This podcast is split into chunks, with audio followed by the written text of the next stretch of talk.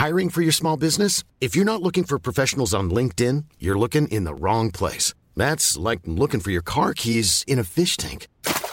LinkedIn helps you hire professionals you can't find anywhere else, even those who aren't actively searching for a new job but might be open to the perfect role. In a given month, over 70% of LinkedIn users don't even visit other leading job sites. So start looking in the right place. With LinkedIn, you can hire professionals like a professional. Post your free job on linkedin.com slash people today.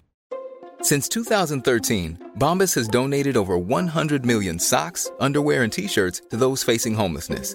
If we counted those on air, this ad would last over 1,157 days. But if we counted the time it takes to make a donation possible, it would take just a few clicks. Because every time you make a purchase, Bombas donates an item to someone who needs it. Go to bombas.com slash ACAST and use code ACAST for 20% off your first purchase. That's bombas.com slash ACAST, code ACAST. There's never been a faster or easier way to start your weight loss journey than with PlushCare. PlushCare accepts most insurance plans and gives you online access to board-certified physicians who can prescribe FDA-approved weight loss medications like Wegovy and Zepbound for those who qualify. Take charge of your health and speak with a board-certified physician about a weight loss plan that's right for you. Get started today at plushcare.com slash weight loss. That's plushcare.com slash weight loss. plushcare.com slash weight loss.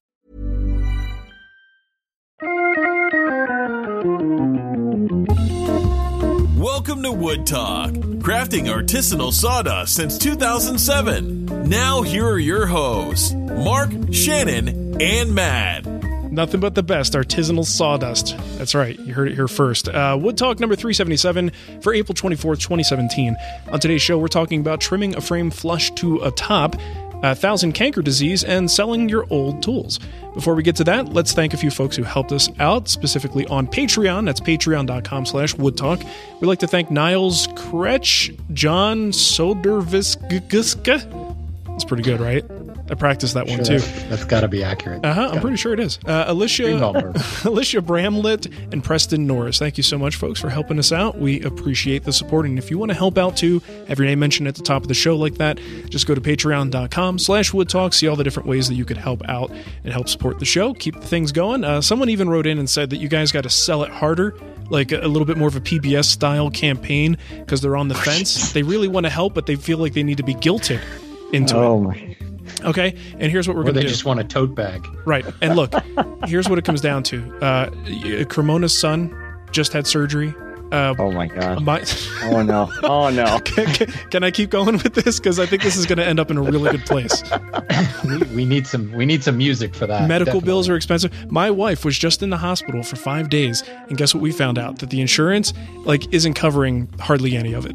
So that's that that's a, that's a problem. That's a problem. Uh, Shannon's Shannon's dog, he likes greenies, and those are expensive, Yeah. right? I just got a twenty-seven hundred dollar uh, uh, dentist dentist dental surgery bill that apparently insurance won't cover. So Mm, yeah, gotta love that stuff. So yeah, I mean, we're we're Right. clear, guy, we're clearly suffering here, folks, and the only way we can get out of this hole we've dug ourselves into, uh, just by living our lives, is if you Yeah. go to Patreon.com/slash Woodtalk. Oh, I love that. Just by living our lives. Mark has to cut his own grass for God's sake, people. I had to cut my grass this week, and and you realize how much work that is. oh. I'm, I'm from I'm from Arizona. I don't I don't understand what grass is, and then I'm I I'm responsible that's why for you cutting had it. kids. Was to specifically, I don't care. Mateo can walk. Right. Him to push that thing. But then he's going to injure himself, and then medical bills. We're we're full circle again. Tell him to walk it off. Rub some dirt on it, kid. All right. Well, I'll tell you what. We are very bad at guilting people. You know what? You want to help out? We love it. If you don't, we still enjoy the fact that you listen to the show. That's all we can ask. And uh, you know what? Welcome back, Cremona. I don't mean to make a joke of your son. I'm glad to hear that he's, Even though I just did. even though I just did at your family's expense. But no, seriously, I followed along with everything. I'm glad he's doing well. I assume everybody's happy and healthy at this point. Everyone's good. It's been. It was a. It was a rough day I can only imagine. for sure. Um, I I think like it was bad. Like the whole like time leading up to it was definitely like that. Like in literature, that whole like the climax, the rising action to the climax. Yeah. The climax was the moment they take your child from you and bring you back for surgery. Mm. That that was a bad one. I, the, the only thing I can compare it to is Mateo had ear tubes put in, very quick outpatient procedure, but it doesn't matter as a parent. Someone taking your child away to do a procedure and you have no influence other than just sitting in a waiting room. Like that's that's difficult. And for you guys, you know, that's major surgery. So um, I'm just glad everything worked out. Yeah, went uh went great. And then like happiest moment is like when like wheel him into his little room and you're sitting right there and he's in the he's up smiling and kicking back to normal, like, right? Like they didn't even notice. Like I've got uh, someone like cut a hole in my back and stuck a tube in me, and Yeah. uh, yeah, I'm happy. It's all good. Ain't Where's no my thing. goldfish? I'm a Cremona. That's right. Walk it off. Where's my logs, yo? well, good man. We're glad to have you back on the show. We really missed you last week. It was uh, it was about thirty three percent less hairy than usual. it, it took you being gone for a week, Matt, for me to say, I love you, man. Whoa, Oh, man. there it is. Oh, the moment you've been waiting for, Matt. Sprung it on you. Didn't when my prepare you for son's that. old enough, I can thank him for this moment. There you go. Exactly. Fantastic. All right, so let's get into what's on the bench. Get into the meat and potatoes of the show. I am still working on my chair. Really, not a whole lot to update on. I started cutting the legs, but uh, the weekend is like all about house and family and yard work. And I don't get anything done on Mondays because it's like prep for the show. And next thing you know, we're recording. It's two o'clock and the day is pretty much over. So I haven't done anything new with it, but I do have the the rear legs are, are what I'm working on now. Cut all the mortises while the pieces are nice and uh, square and straight, and then I get to cut all the fun little curves out and see if this thing that I drew even looks remotely attractive in reality. we'll find out. I'll have to let you guys know. So that's really about it uh, for me. What do you got going on, Shannon? Um, you guys ever like you have like a go-to tool? It's like uh, this is a problem. Oh, it's going to be kind of difficult. I'll just grab this tool and kind of you have either got a favorite chisel or plane or fancy multi-router, something like that. Yeah, yeah, one of those. I, I needed to shape um, a molding across some end grain, and it was just a situation where none of my planes would work. It was it was difficult grain situation, needed to be handled really uh, delicately. So I grabbed a, a scribing gouge. I've got a bunch of them. Some you may have heard of them as in cannel gouges. Um, I've got a bunch of them floating around because there was a while there where I was looking for crank neck chisels, and I would get like on an eBay thing, I'd get a crank neck chisel and a lot of like six scribing gouges. You know, mm-hmm. you, you'd pay the 12 bucks to get the crank neck chisel and get a bunch of other stuff and kind of throw it in, a- in a toolbox. And I kind of always knew in cannel gouges slash scribing gouges were pattern maker tools, but I never really paid them much credence because I never really had a need for it. Mm-hmm. Well, I grabbed this thing. I thought, you know, this will help me got to cut across the end grain and help me essentially transfer the pattern that I have now. Keep going. That's awesome, Sergeant Slaughter and Roddy That's for Roddy the chat room. Sorry, I, I didn't think it would interrupt you. You can't, Someone- you can't throw a WWF cup up in yeah, someone asked what was on my cup, and I just wanted to show it. Anyway, this was a perfect opportunity to pull one of things things out, sharpen it, get it restored. Where have you been all my life? These things are awesome. Yeah. Like, I mean, pattern makers tools in general, you know, talk about being able to create really, really precise models and things like that. Um, they're just, I- I've got like six of them now that I need to go and, and sharpen up because I can't imagine where else I could use these things. They're just one of those great tools that's kind of multifunction or really allows you to kind of fine tune a difficult spot. So yeah, um, I'm in love with Matt, but then also with my scribing gadget. Scribing gouges and Shannon sitting in the tree. Wow, that sounds You know how the really, rest goes. Really pathetic. Uh, Matt, what about you? I had a pretty good week. You know what? I think I'm going to lead off here with a quick review of the Wood Whisperer thread taps because Mark doesn't want to sell them. And right. I Do it used for me, them please. last week for the first time. Nice. I have to say, those are pretty slick. Yeah. Like, like really slick. Like, I, you know, I can see people saying like, Do you, You have know, them it doesn't- in metric? No, Mark was too cheap to send me the metric ones. I was too cheap to even send you the final version. You have like the prototypes. They're actually a slightly different dimension. So I'm glad you like them because they're going to get better. oh, oh, you always got to interrupt me. Sorry. it was Shannon's fault. Oh, Yeah, I'll, take, I'll take it. I had this whole thing rehearsed in my head, and now it's gone. Okay, go ahead. Start over.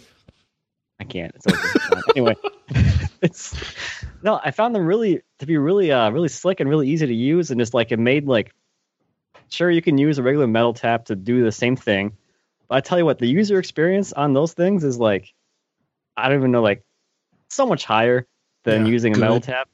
So much Good. good. Good. And okay, I'm talking, guys. Okay, sorry. Trying to do a we just can't. We can't stop. That's the, that's the problem. We like to talk over you. Time. But but we're seeing the evolution of Matt. He used to let us talk over him. Now he's just like, shut up. Yeah, he's yelling at us when we do it.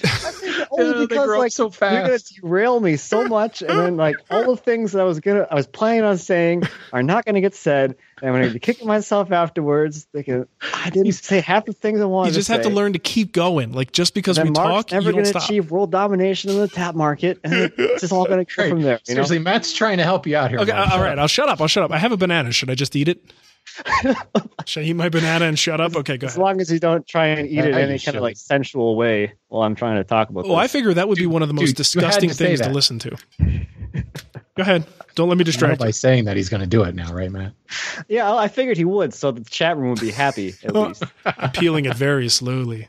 Oh, oh man, look at you undressing that banana. Look at that. Oh, Oh. oh yeah. This is incredible. And, and people said that woodworking would never work in audio format. See? They finally are right. There you go. All right, go ahead. Okay, Just Banana get on with the show here.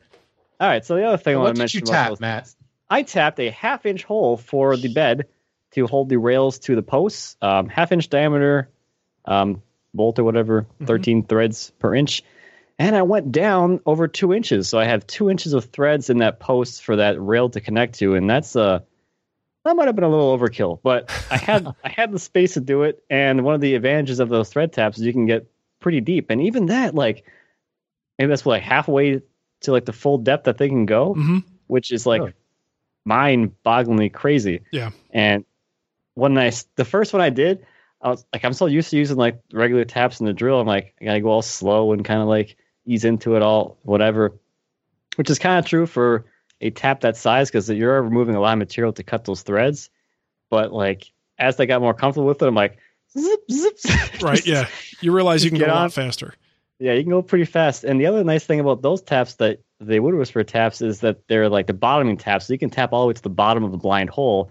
Whereas most of the taps you buy, like the hardware store, they're um I think they're called plug taps, where like they won't cut threads all the way to the bottom. Mhm. So maybe that matters, maybe it doesn't. In my case, it was kind of a nice little touch. But I have to Don't say they that like usually have some Hey, sort of hey, shh, taper shh, hey, to he's make it easier Yes. to start or whatever. yeah, So what is taper the what's the toe or the start of the whisper tap like? Is it is it because that taper usually makes it easier to start straight, doesn't it?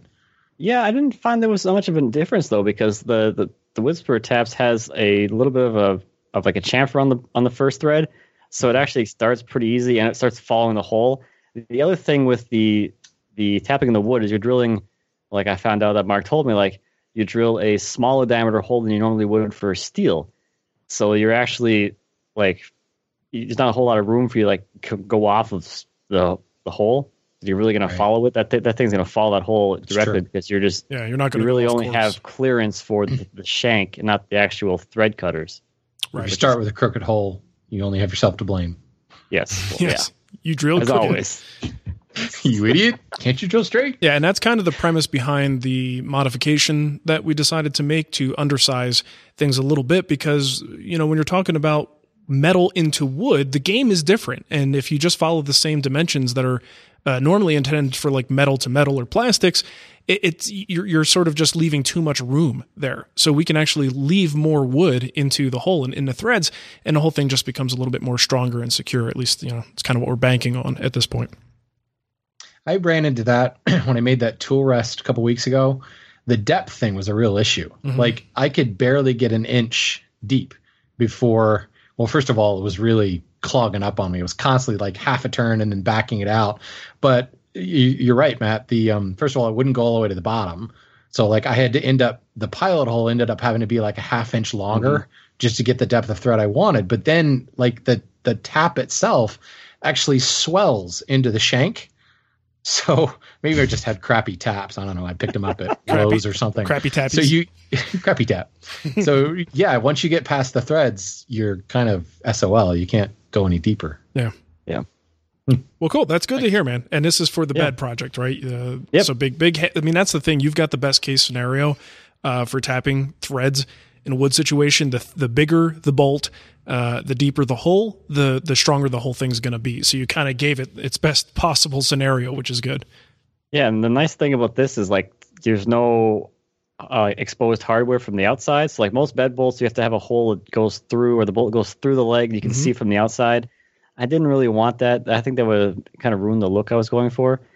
So it's you know totally invisible and it's all on the inside, and it's not going to go anywhere. Nice. I I have to say though that I did do. I had the uh, the ledger where the the mattress support boards sit on. I I tapped the holes for the bolts that hold that to the rails, and I used the quarter-20 tap for that. That thing is a joke after you use the half inch tap. yeah. You're like, what is this dinky little thing? Oh yeah, it's so of this tiny, right? It's so tiny. Yeah, it's, it's hard to believe it. It doesn't look like it's a quarter inch, but it actually is. And that one, you're like, it's like no resistance. You just just go right in, no Yeah. problem, as fast as you want. It was, a little f- I, I was actually having fun. Like, I enjoyed tapping holes in the sawmill project. I actually enjoyed that process. I found it pretty therapeutic. I enjoyed tapping threads and wood with these things. It was just fun. Yeah. I'm like, oh look, instant hole. Yeah. I think mostly because I know how much work it is to tap steel. Right. And like, it's totally like, different is- in wood. This is a joke. yeah. It can't be this easy, you know.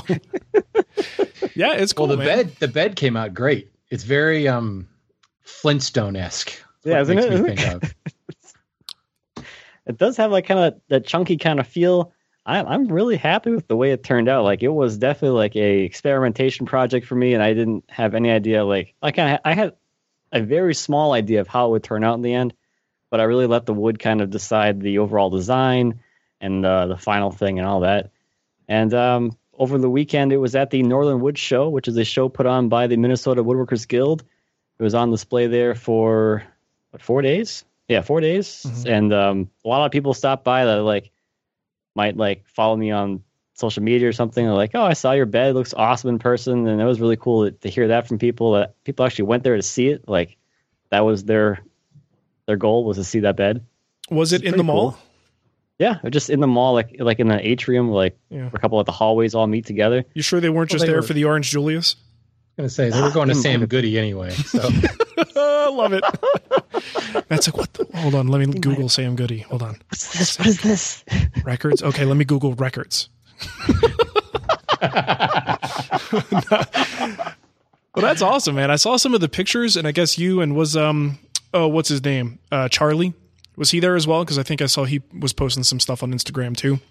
Yeah, he had a uh, he did a picture frame and mat out of wood. So he had Okay. the picture, then he had the matting out of uh, I forget what it was, but it was some really straight grain clear stuff, and then he had like I think it was a peely frame around that with some kind of I think it was an ebony inlay or something. But it was really that was a really cool thing. Charlie is actually the one who organizes the whole show. Really? So a big, a big like I can't imagine organizing that. He's the the chairman of that whole like committee that does that show, and it's Mhm. a lot of stuff to pull off. He did a great job. He does a great job every year, and this year is definitely no different. So, thank you, Cool. Charlie, for all yeah, that. that's great. I mean, it seems like even just getting that venue to be okay with with doing something like that has to be, you know, kind of difficult. yeah, like we they've been there for three or four years now, and Wow. it's been really good. Although I found out that uh, they don't allow video or Oh, okay, pictures at the show. really? So uh, yeah, yeah. What's the point of yeah, that? I think I went in a little hard this year with my actual camera, and uh, like I took it out right away, and security was like, "Nope." So I was there on That's Sunday with my cell phone. Everyone else was taking pictures on their phones. So I'm like, "All right, Here we go. the phone." So I'll, I didn't get as much good footage as I had hoped for. I was like, "Oh, I'll Mhm. bring like my tripod, I'll do a little video, and like talk about it."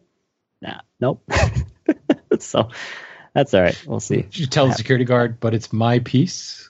I even said that. I'm like, I'm I'm just taking pictures of the stuff in the show. I'm in the show. Like, doesn't matter. Wow. Get permission ahead of time. But so that was uh, that was a fun weekend. I don't know. I definitely recommend if anyone has the opportunity to submit your work into a show like that. It's a fantastic experience, especially if you have the opportunity to have a show where it's actually judged, uh, like this one was. You can elect to have your piece judged. It's really interesting to get some. Uh, let's go with like honest criticism or something along those lines Mhm. because you don't usually get that like from that person's other person's viewpoint that is like an actual like established I don't know person, woodworker person. you know, That has, established like- human beings. what is that word? What's that? Oh, vetted. You know, vetted. Oh, yes, our favorite word. Yeah, we know all about vetting.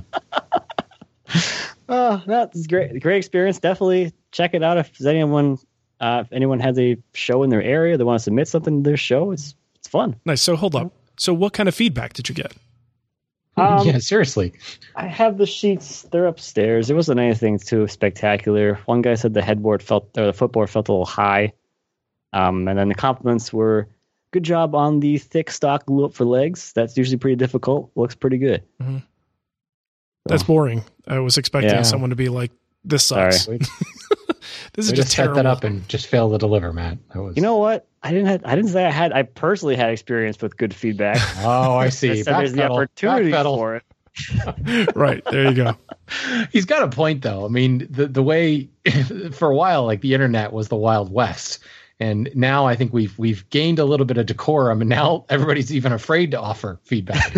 so now it's like, oh, that looks great, you know, because they don't even want to say I would do this because then they're afraid that they'll get jumped on for trolling or whatever. So yeah, Well, that's the problem. It's this like feedback is good. dichotomy of like BS feedback, like the pat on the back kind of thing, and then the people who are just plain a holes. And that seems like Yeah. there's no middle ground with that anymore. It's weird. That's true. All right, let's get into what's new. Got some stuff to share with you here. So Brandon wrote in. He says, "Hey Mark, Matt, and Shannon. Sorry, Shannon, I just can't get the pre-Mona intro out of my brain. Between suffering through Sunday with a migraine and between naps, I stumbled upon a YouTube channel labeled simply Dorian Brock or Brocked. Uh, so we'll put that link in the notes for you guys. It's just a guy doing some crazy, complicated joinery." Uh, for no other reason than to do some crazy, complicated joinery. Uh, I thought you guys might find it entertaining. For me, just another reason to say, I'm not worthy. Love the show. Keep up the shenanigans. P.S. I'm still curious to know how vinegar pie tastes. So am I. Still haven't I'm not tasted it. curious. I am. No curiosity. I hope it's tart and delicious. Have you guys checked out that channel before? Tart and delicious? No, I don't. I'm not allowed to watch that anymore. No, that's that's on a that's on RedTube, I think. Not Okay. YouTube Red. Oh, No, Speaking he's right. It's a very very good channel. There's some cool stuff on there. Cool. Excellent. I Yeah, I like should have previewed it before talking about it, but Oh. I, I did not. I trusted Brandon, is what that's about. I see. Mhm. Well, uh, speaking of not vetting something before the show, uh, I'm quickly trying to pull up the link that I'm about to. Talk I saw about. this one. I could tell you what it's about. Oh wait, yeah, okay, I did see Yeah. this. Okay, I shared that on Um, Facebook. this was uh, just, this is from Renee. Yeah, he says what I like to call the slab bender. this is um, what is the Sovereign Hill Museum? Yes. It's a living Australia, history right? museum in the wheelwright shop, and these guys are doing bends, timber bends, steam bending. But Mm-hmm. this is not steam bending like you think with a nice little happy Windsor chair bow. This is like a four by four bent basically back on itself, and it imagine making a wheel and bending it completely around itself. It's pretty impressive, but it's cool because it's a um, you think living history museum, and I immediately go to like Williamsburg, like you know pre-industrial age. This is uh what Defiance machine from the 1890s, so very much in that kind of cool steampunk era, like where my Barnes lathe comes from. So machinery was good, machinery is great. Let's bend stuff, you know, big stuff. Um, it's it's worth checking out. I've actually been to a couple customers, um, like chair making customers we sell to, that use like the modern equivalents of this, like some of the modern steam bending stuff, and it's just ridiculous. Mm-hmm. Like you see them pull out this four quarter, eight quarter board, just stick it in this press, and you know. 900,000 newtons of force comes down on top of it. And it's just kind of, okay, there's your bent chair back. You know, well, aren't you going to steam it first? Steam?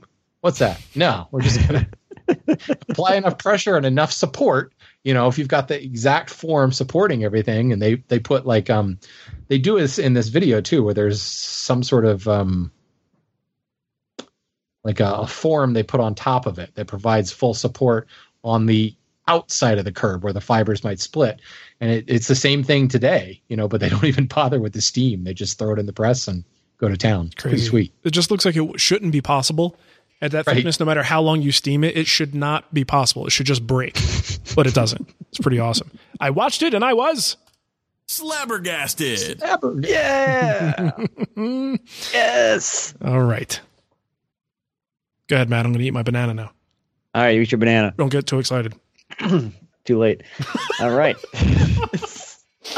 Oh boy. Oh, we have a good vibe going today. All right. next one is from Andrew. I was sent this news story from a friend of mine. I know Mr. Cremona may have heard of this already, being is in his neck of the woods. The stories like this reminds me how awesome the woodworking community is. This is a um, a tool library where they just opened it. I think uh, I think it was like a year ago or something, and like they were planning on having like having to take donations for at least a year, but one guy donated like all the tools they could ever need. Um, it's a really good story. He, um, him and his wife had to move into assisted living, so they couldn't keep all of his stuff there. So he donated all his tools to the shop, and he actually goes there, I think, pretty much every day, and he's helping out with the people that are there uh, building things on the tools that he used to use. So it's a really, really great story. And I know we talk a lot about, or we've, we've spoken about like maker spaces before, but tool libraries is another kind of unique thing that uh, beginners might have access to. If they don't have their own tools, they can actually check tools out of the library and use them at home if they, they need to do that too. So another option for beginners, I guess. Nice. Cool. Can't beat that. Okay, you got some kickback here. Uh, Shannon, did you want to take that first one or? Sure. Okay. And I'll take the next one. Uh, this is from Brandon. No, sorry, it's from Charlie. Um, he says uh, these toggle bolts are the only way to go. Why aren't they all made this way? He's referring to my track lighting installation and my toggle bolt saga.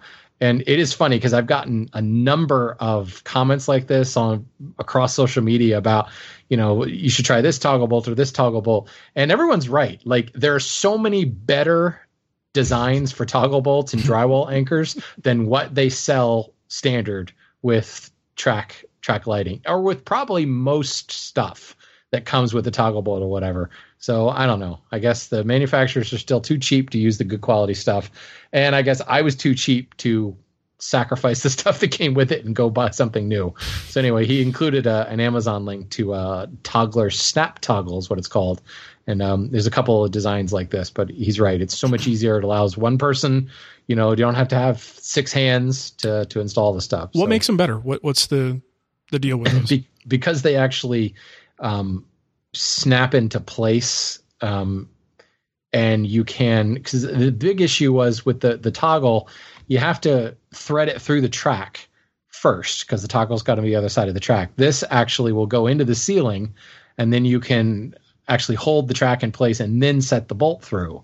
Whereas you actually had to thread the toggle onto the bolt so it has to be threaded through the track and then you have to snap the toggles up through the ceiling. Well the track only bends so much so depending on how close the hole the mounting hole is to the connection sometimes it doesn't actually bend enough flex enough to actually get the toggle bolt into place this actually will slot up into the ceiling. And then it's got one of those like threaded things. You've seen those drywall anchors that actually you screw into the wall and it actually threads into the drywall? This Yeah. has that at the bottom of it. So you're actually installing the whole toggle assembly into the ceiling first and then just screwing in almost like you put a threaded insert in or something like that. Um, but it's also got a, a toggle on top of it that tightens down for greater surface area support on the backside nice. Um, click on the link you'll see it it's it's kind of obvious when you look at it it's also kind of like why why don't they make this now why do these other Why are they all like this? Yeah. yeah it's like it's like going to the hardware store and buying like you know snub pointed screws instead of pointed screws what is it the 1800s come on Okay, cool. Thank you for that clarification. All right. So we've got two other pieces of feedback. This was in reference to something not everyone heard. This was from the email extra.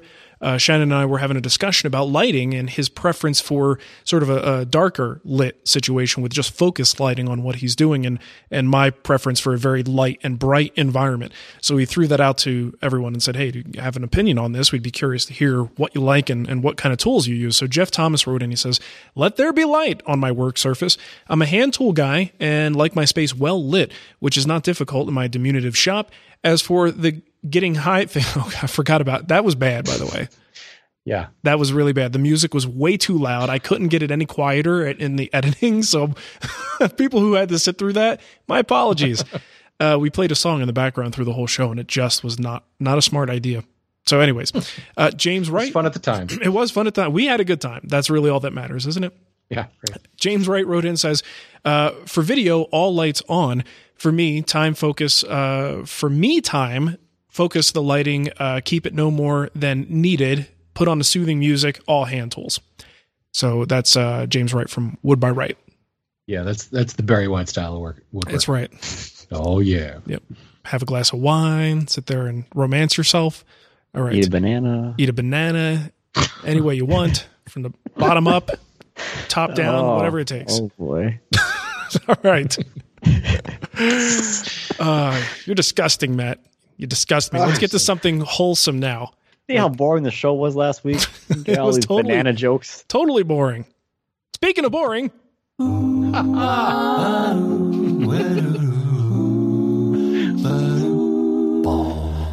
Shannon's Lumber Industry Update. All right, what you got, Shannon? More bad news, I'm afraid. Ah, wah, wah. We have no one to blame but ourselves for this one. Um, a new tariff has been passed on import plywood, specifically Chinese plywood. Now, you may be thinking, I don't buy that Chinese crap. You might be surprised. You might actually be buying Chinese crap plywood. Because the fact of the matter is, Chinese plywood, a lot of it is still crap, but they've actually gotten a heck of a lot better. See, when the Chinese first entered the market, it was like, well, we're going to set the market and try to make like a $20 panel. And they did. And everybody freaked out because it's suddenly really, really cheap. And then they realized, wow, this is total crap. So then the Chinese said, well, we can make it better. What's the price point you want us to hit? So slowly but surely, the import plywood has been getting a lot better. Now, you can still go to Home Depot and buy the worst panels on the planet from China, but you might be surprised that some of that quality plywood you're buying, I'm air quotes for hmm. those that are on the, watching the video, the quality plywood might actually be import and might actually be from China. You can find 50, 55, even $60 panels coming out of Chinese mills. So when I say there is a tariff of an additional 10% on Chinese plywood, don't dismiss it because you may find that all your plywood is going to start going up 10%. Technically, it's 9.89%. Thank you, US Department of Commerce. But here's the issue. there are certain Chinese mills that basically just thumb their noses at the U.S. Department of Commerce. Says, "Nah, we're not going to participate in this." So the U.S. Department of Commerce said, "Well, screw you, guys," and they threw a 111 percent tariff on top of those mills. Oh, baby. So some of this plywood is significantly more expensive. Now, let's be real, those mills probably weren't terribly big to begin with. Most of your larger importers are probably not doing business with them. But there is next month in May coming a countervailing tariff from the US Department of Congress, Commerce that will probably put another 50 to 60% tariff on import plywood. So, yeah, we did this 4 years ago and plywood prices went to the roof, both import and domestic. Because I compare it to the gas station thing. The gas station across the street raises their prices, so the one directly across from him raises his prices because, mm-hmm. You know, well, you know, he's slightly under. He's seven tenths of a, of a cent underneath, but he's still cheaper. We saw the same thing happen. The domestic producers raised their prices, kind of to keep the difference the same. You know, so if they had a gap of twenty dollars, they kept the gap twenty dollars. So if the Chinese plywood went up ten, all the domestic guys went up 10 to keep that market gap the same. So we expect to see that happen. We expect to see plywood increase all across the board. But the scary thing is most people saw this coming. And because the tariff is retroactive for 90 days, people just stopped buying like at the beginning of the year. And they've been rationing out their current stock, waiting to see what's going to happen with the tariff in May.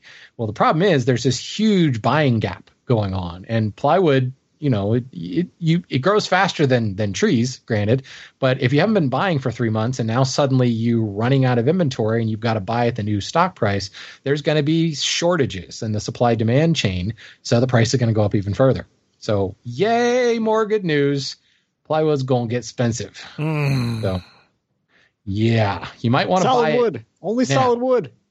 yeah there we go get Here's your yourself solution. a capo slab right.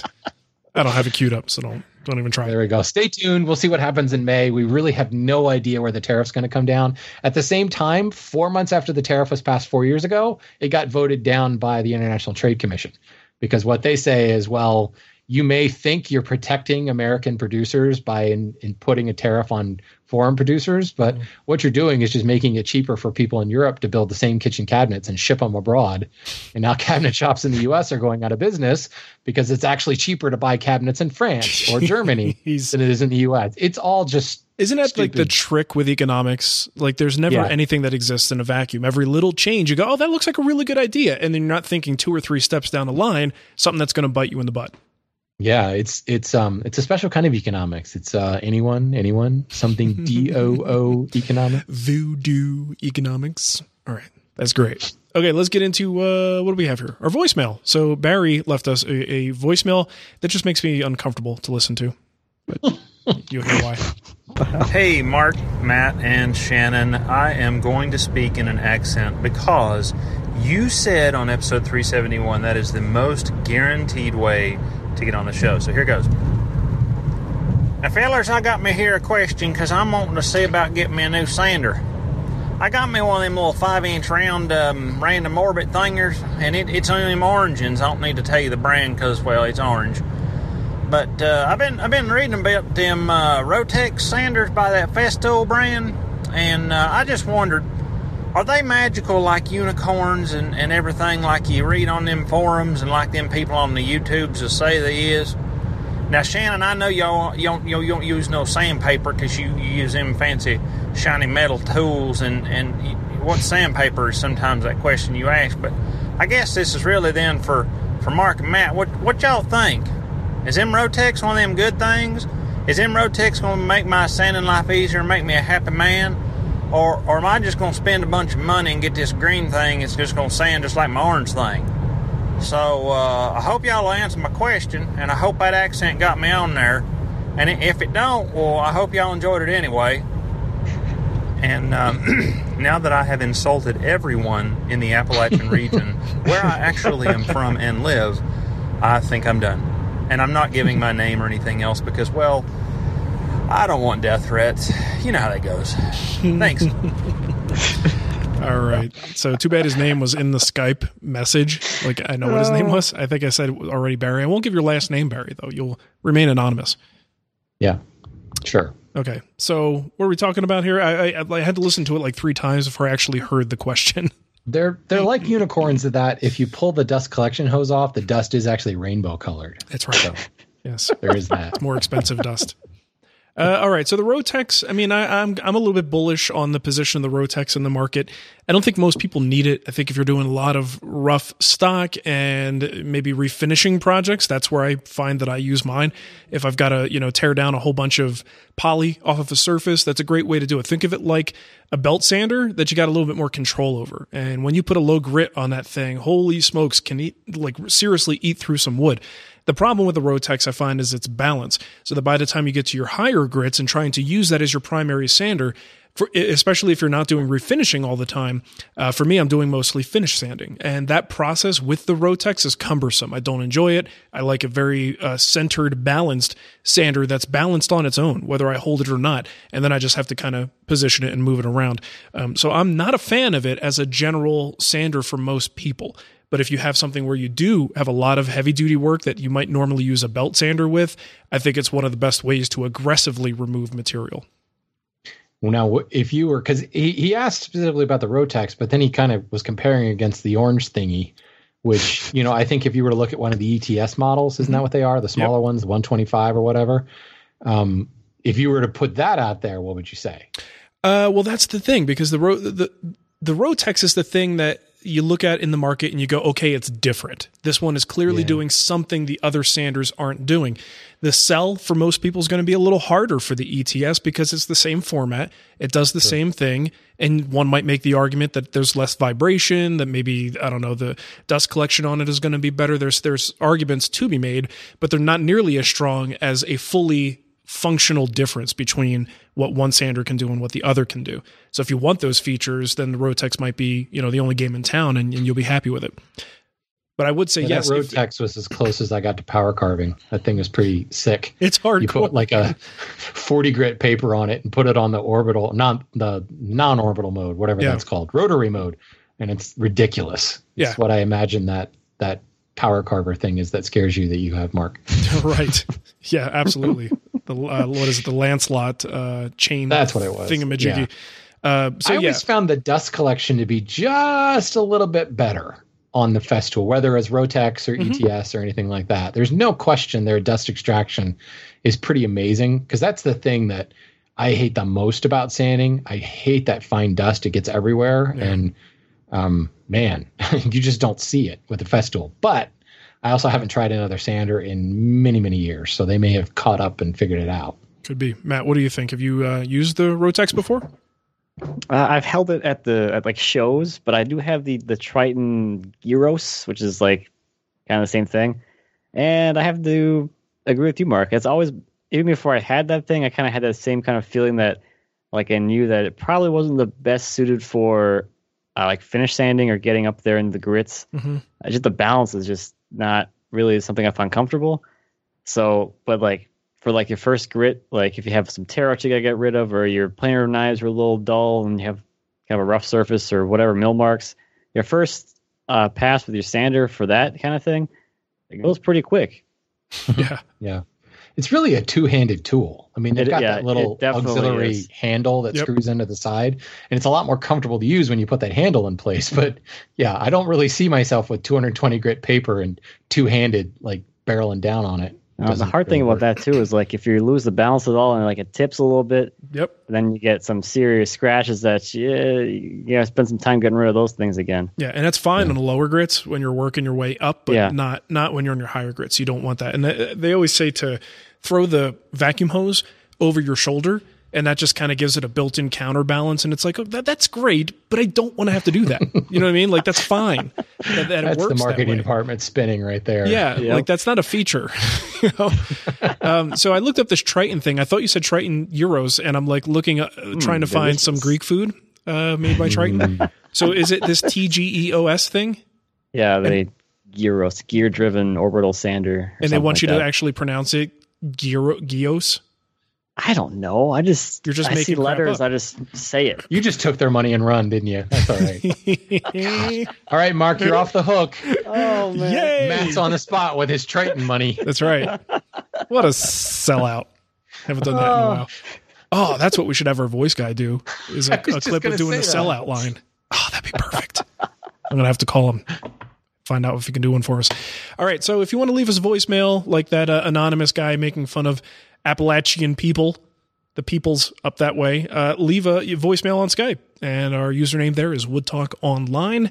And we will gladly play it on the show or do like he did and actually record it on your phone and just send us the file. And it, uh, that actually has the best quality of all. Okay. What do you say we get into emails? Um, this one here is from Rob. He says, I'm finally gluing up my coffee tabletop, which has a plywood center panel in a two inch hardwood mitered frame. I've deliberately left the hardwood slightly thicker than the plywood, about a 64th, 32nd of an inch. Do you have any tips or tricks for leveling the hardwood with the plywood that minimizes the risk of cutting through the veneer? And obviously, that's that's a big problem. Now, normally, it's not that much. Of Scribing gouge. a, oh, uh, what now? A scribing gouge. Okay, that sounds fun. Um, i- if you normally have like a, a very thin trim, like a quarter inch trim on a piece of plywood, it's a lot easier, right? Because it's mostly you could reference from the plywood surface. You don't have that much hardwood to remove. In this case, two inches, that's going to be a little bit more of a headache because whatever you do to remove it, you also run the risk of taking your top out of flat. It's very easy to like round it over or make some kind of a bevel uh, and just you know it can be messy or worst case scenario you burn through your veneer on the tabletop. So i think how i would approach that is i would probably take a plane maybe even a block plane doesn't have to be really big and i would carefully you know with the plane starting you know mostly on the, the plywood side uh, push outward on a nice pretty significant angle. So you're just slowly working down that edge, and you got to take a super, super light cut because you just want to remove the bulk of the stock and just make sure you're not in any position where that block plane can actually tear into your veneers. It's probably going to take a little finesse. Uh, to do this, but ultimately, you just want to get as much as you safely can down. And then I would say switch to a card scraper because with a card scraper, you can keep most of the card scraper on the plywood and put a little bit of uh, blue tape on that that side. So whatever's touching the veneer is protected by tape, and then just kind of work it down so it stays nice and flush. Uh, and then once you get down, even down to a it's you're basically only going to be able to feel the difference with your finger by that time. Then you can give it a light sanding, and it should come out nice and, and flush. But really, take your time with it because there's just too many ways that you could jack that up if you're not careful. You guys have any other better ideas than that? No, it's good. I like it. Thank you, Shannon approved. Ding. It involves planes. I like that. I've one upped. Uh, achievement unlocked. Oh man. All right, this next one is from Rob. It says remember when replacing slash upgrading a table saw in your shop, how much should you look to get for the one you're replacing? Should you let it go from bottom dollar or hold up for more? If you're selling, what's your goal? I'm asking in general, but specifically, I'm replacing a Delta contractor saw outfitted with a 52 inch Biesemeyer fence and mobile base. Hmm. So, in case anyone's looking for a Delta contractor saw with a 52 inch fence, give Rob a call. He's your man. There you go. Get some free That advertising. was for it. crafty, Rob. Very crafty. Nicely done. so like the I've I've sold a lot of tools in my life. Uh, I've definitely taken the upgrade path as I've uh, acquired my tools, and my general like formula, if I have one, is if I bought the tool brand new, I usually list it around sixty to eighty percent of that value. It's on if it's going to be on Craigslist because there's always some haggle room. Someone wants to talk you down or whatever. So maybe closer to eighty. If I bought it used, I list it for at least the price I paid for it, if not more and usually I end up getting more. Hmm. So I don't know. I hate selling helps. tools. Yeah, me too. I hate selling anything. Like I'm trying to sell And that. I uh, tend to get people a real deal because I'm just like, get it get out of here. That's how I am. Yeah, I go for bottom dollar because I just don't want to deal with it. yeah. People coming to my house, looking at my stuff. You know how it is. It's terrible. Eat your bananas. Eat my bananas. All right, who's are we done? No. Shannon's up. No, not Sure. quite. I got a question from Mr. Drow. He says, I've been offered some wood from a walnut tree here locally that is dying from thousand canker disease. From what I can tell, the beetles and fungus only affect the sapwood on the outside, which still leaves the dark hardwood intact. I'm wondering, though, if I'm taking a risk by bringing this anywhere near my shop, since it may or may not have those beetles in it. Is this is a valid concern with this type of thing, or will it be okay to transport it to my house and then have it milled into slabs? This is it's a little tricky, um, Mr. Drow, um, but you are right. The the infection, the thousand canker disease, for those that don't know, is a it's a combination. It's not it's uh, it's incredibly infectious, and it's basically touched uh, coast to coast. Hasn't hit all 50 states, but it's pretty dang close. Um, it's a combination of a beetle and a fungus. The beetles actually bore into the wood, and in doing so, actually infect the walnut with a fungus. So it's kind of it's very fast acting. You can imagine instead of just the beetle eating it alive, the fungus is also rotting it away at the same time, and it's really wiping out the walnut, specifically just walnut, or uh, specifically that genus, the Juglans genus. So like butternut is all susceptible. The various species of walnuts, black walnuts, and things like that are all affected. But the beetle really does not move beyond the bark and the cambium layers. Um, the sapwood, possibly, but even a lot of people. Um, it's interesting because I was just talking to um, a sawmill owner last week about this, and he's not finding them in the sapwood either. Um, what it really comes down to is all the sugary sweet stuff is in the bark and the cambium. There may be a little bit in the sapwood, but again, it depends on when the tree was felled and whether or not the sap was rising. Um, the problem is it's highly infectious, and the bark and everything that has the stuff in it, you can't chip it up. And that's what a lot of municipalities are doing. They're well, first of all, they're chipping the entire tree, uh, but even if you strip the bark off, you have to burn it. Chipping it still leaves mulch, and these beetles are really small, and the fungus, of course, is really small. Um, and the beetles can actually still continue to bore into like the mulch bark and things like that. So he says it's local. You need to check, and I would actually recommend going to I think it's thousandcankerdisease.com, um, and there's actual um, affected maps, and that you can drill down into local county level to see where quarantines exist. If it's just kind of down the street, you're probably okay because infection's probably in your neighborhood already anyway. But it's one of those things you got to be really careful. You need to get that bark off as soon as possible, and you need to burn that bark.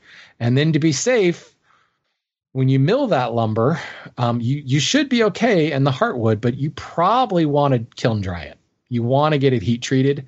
Um, you can air dry it. You might be okay, but is it worth the risk? You know, they're saying at this point that the bug is not transferring into other species. At least they're not finding it in other species. But it might be one of those situations where, you know, it's not like the bug is like, "Ooh, I only like walnut." You know, if it's sitting next to a stack of oak, is it not going to jump to the oak? I don't know.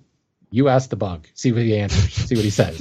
so, you know, you want to be careful here. I do think you're okay getting the wood, just get it kiln dried.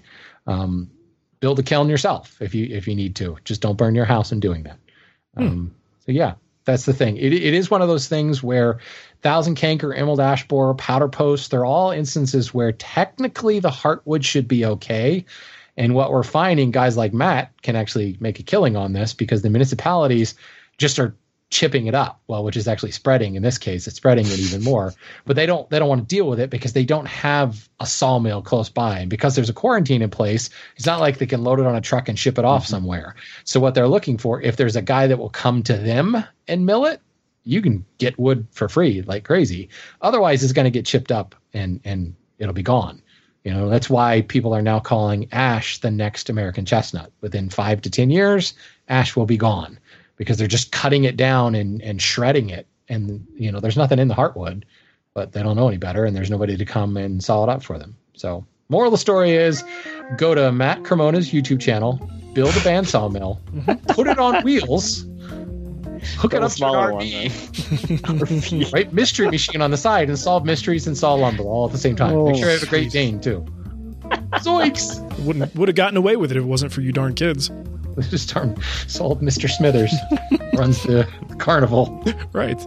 All right. Well, you know what? We have an extra show that happens after this one, and if you're interested in hearing that, just go to patreon.com slash woodtalk and sign up for the $4 or higher level. And uh, it's our way of saying thank you. You get a little bit and of extra help our content. medical situations. That's right. I mean, we're really in a dire situation here, folks. And if, uh, if that doesn't make you feel guilty, you're heartless. Oh. So I love it. All right. And uh, let's see. The topic today we're going to talk about is getting over the fear of woodworking with precious wood species. So that should be interesting. Precious, my precious. All right. So uh, if you want to support the show, of course, you can do that at Patreon. Patreon.com slash Woodtalk. You can get a Woodtalk t-shirt at twwstore.com or you could leave us a review in the iTunes store. It costs you nothing but a couple of seconds of your time to go and give us a nice review there. And Shannon, how about you give them the contact info and we'll get out of here. Absolutely. If you want to find out all the things that Matt can tap, if Matt could tap wood, you can do that on Skype. Thank you for that, Matt. I appreciate that. You're welcome. Anytime. I love you more now. Much more than Mark. Our username on Skype is Woodtalk Online. Our voicemail is 623-242-5180, or just go to woodtalkshow.com slash contact and leave us a comment there. Or leave us a question there, or whatever. Just send us all the things you could tap. Mm-hmm. And uh, that should do it for the show. You can support us all kinds of ways, but you can go to thewoodwhisperer.com, renaissancewoodworker.com, or itapthat.com. Hey, yo! Nice. All right. Well, thanks for listening, everybody, and we will catch you next time. Bye. See ya.